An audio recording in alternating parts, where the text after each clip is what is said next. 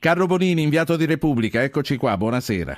Buonasera a voi. Eh, ti chiedo di ascoltare insieme. Zapping ripercorre eh, attraverso i titoli dei telegiornali la cronaca della giornata. Ascoltiamo insieme Al Jazeera. This is Al Jazeera.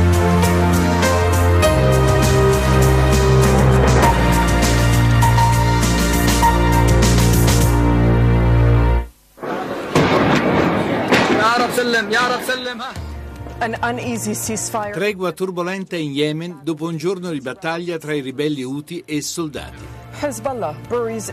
Hezbollah seppellisce i suoi combattenti uccisi durante un raid israeliano all'interno della Siria. L'Iran conferma che uno dei suoi generali è stato ucciso insieme a loro. Centinaia di migliaia protestano contro la rivista Charlie Hebdo. Questa volta accade nella Cecenia. L'aria inquinata dal petrolio riversato nel deserto diventa alla fine un'oasi accogliente per i fenicotteri. Andiamo, andiamo, anche Enrico Mentana ai titoli d'apertura del TG7, poi con Carlo Bonini parliamo dell'inchiesta che ha fatto sulle frontiere tra la Turchia e la Siria per, sulle rotte dei foreign fighters. TG7. Clima infuocato nel PD, ma l'umore del dopo Cofferati si ripercuotono anche sull'Italicum, da oggi in aula al Senato. E scontro tra Renzi e la minoranza. Il Premier avverte, pronto a discutere ma no a ricatti. Entro domani si voti. No alle liste bloccate, rispondono i dissidenti. Le divergenze tra i democratici peseranno anche sull'elezione del Presidente della Repubblica, su cui c'è un fatto nuovo. È in corso a Milano l'incontro tra le delegazioni di Forza Italia e Nuovo Centrodestra per trovare un candidato comune.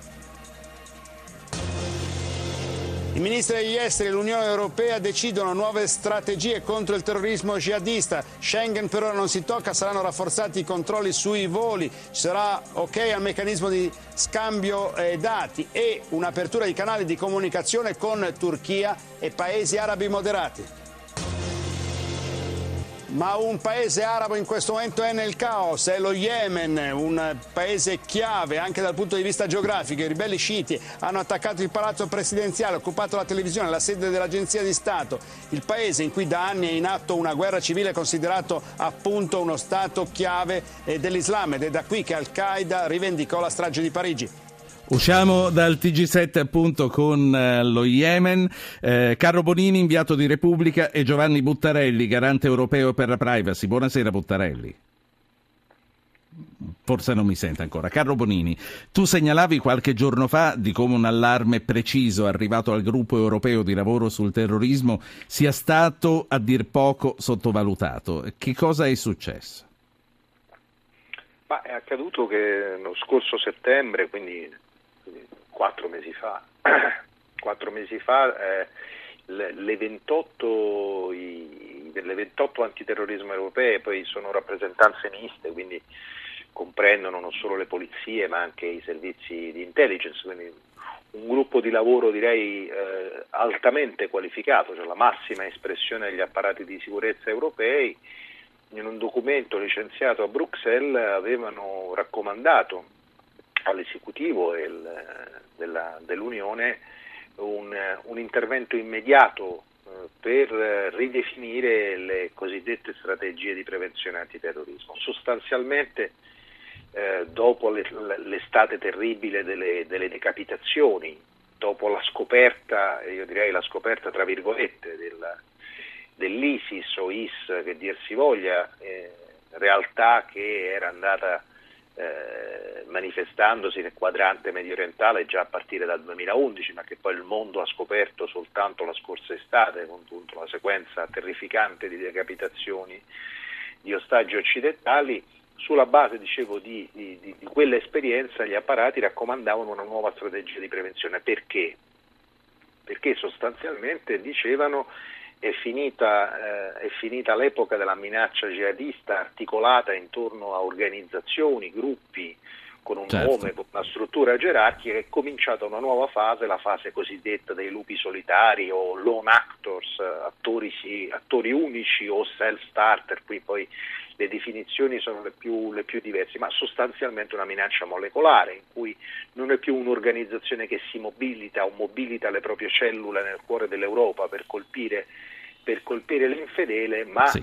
sono i singoli, fratelli Quaci piuttosto che Koulibaly, piuttosto che le- i due belgi arrestati alla frontiera con l'Italia, che eh, si autoinnescano e in un meccanismo diciamo cosiddetto di franchising eh, utilizzano la sigla, la- la- l'organizzazione che più, più li aggrada Certo. per replicare eh, Vedo- diciamo, sì, vedo- Vedo che ci sono due ascoltatori che si vogliono inserire. Voglio eh, verificare che Giovanni Buttarelli mi stia ascoltando. Buonasera, dottor Buttarelli. Buonasera, mi sente? Adesso sì, Giovanni Buttarelli è garante europeo per la privacy, ma voglio chiedere ancora a Bonini, prima di fare parlare lei e i due ascoltatori, com'è che a un certo punto hai deciso di partire per la frontiera della Turchia? Ma perché ho la sensazione... Quanto tempo sei stato là? Sono stato lì cinque giorni. Eh, la sensazione che avevo avuto e che purtroppo da cui eh, torno, torno amaramente confermi, che torno- cui torno amaramente confermato è che l'Europa si stia attrezzando a una serie di misure antiterrorismo che a valle, ma che il problema sia a monte, che fino a quando il problema non sarà risolto a monte ho la sensazione, il timore, spero di sbagliarmi ovviamente, che non c'è prevenzione possibile nel cuore dell'Europa. Quello che voglio dire è questo. Eh, eh, oggi la Siria è un paese che ha 900 km, è un paese collassato in preda alla guerra civile, eh, la metà del territorio siriano è, è sotto il controllo del, del califfato, eh, questo significa almeno 500 km di terra, 500 km di confine di questo califfato sono di fatto, di fatto non sorvegliati Certo. sono liberi all'accesso in entrata e in uscita. Fino a quando non verrà chiuso questo rubinetto, fino a quando non verrà eh, chiusa questa falla, eh, l'Europa, l'Europa non potrà sentirsi più, più sicura. Noi potremo fare eh, tutti gli appelli alla integrazione, alla- all'in- all'interconnessione delle polizie europee, dei servizi di intelligence, Sì. ma è un problema di numeri, è un problema Allora. di portata della spazata. Bonini, eh, chiedo a Giorgio e Roberto di pazientare un attimo, ma vorrei agganciarmi a questo eh, per una prima domanda a Giovanni Buttarelli. Eh, Buttarelli, domani il Consiglio dei Ministri con ogni probabilità adotterà le prime misure. Si parla di dieci anni di carcere eh, quando vengono presi, si parla di oscuramento dei siti. Io mi chiedo quanto misure così possano realmente comunque fare da deterrente a, a persone che abbiamo visto come si muovono, ma quello che voglio chiedere a lei soprattutto è viene chiesto a tutti noi per questo allarme elevatissimo di rinunciare a parte di quella privacy che fino ad ora avevamo difeso con tanta tenacia e soprattutto in Europa. Adesso che cosa ci chiederanno l'Italia e l'Europa di rinunciare in nome della sicurezza? A quale, a quale fetta di privacy, Buttarelli? Ma per il momento solo a quella che riguarda i nostri movimenti, soprattutto attraverso spostamenti aerei o attraverso navi. Ehm, ma mh, dobbiamo vedere poi quando la proposta della Commissione europea, anche dopo il dibattito di oggi e di domani, eh, in diversi consigli dei ministri, diciamo, eh, dove, dove andrà a finire.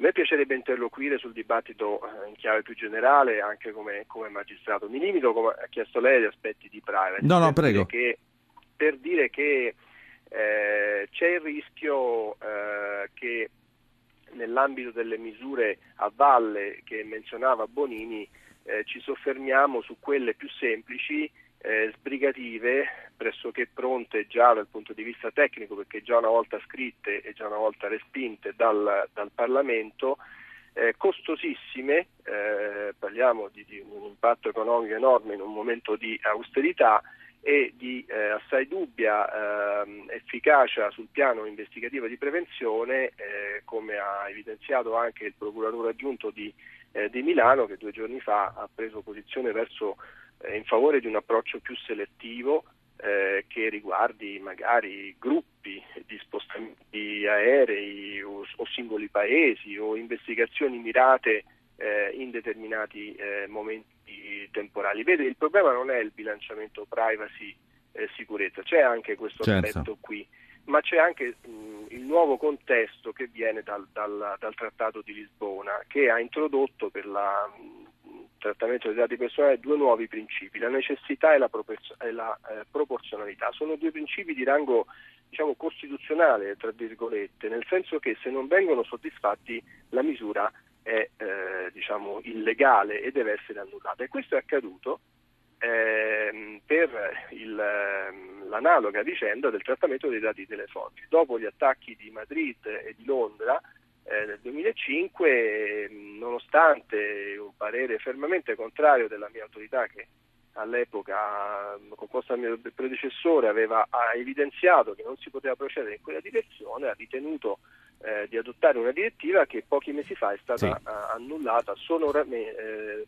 eh, dal, dalla Corte di Giustizia Europea. Noi rischiamo un percorso... Bonini, butterei io vorrei indurre a una maggiore selettività. Sì, eh, vi chiedo di ascoltare quello che ci dicono Giorgio e Roberto, poi abbiamo praticamente finito la trasmissione. Chiedo velocità a Giorgio e a Roberto. Giorgio, buonasera. Buonasera, buonasera Ruggero. Niente, io sposo totalmente la tesi di Bonini, mi sembra, perché il pericolo è veramente grande e fino a questo momento secondo me è stato sottovalutato. Ci sono troppi fuochi nel mondo che stanno eh, che si stanno incendiando. Quindi sì. anche se noi andiamo a perdere un po' di privacy, non succede niente.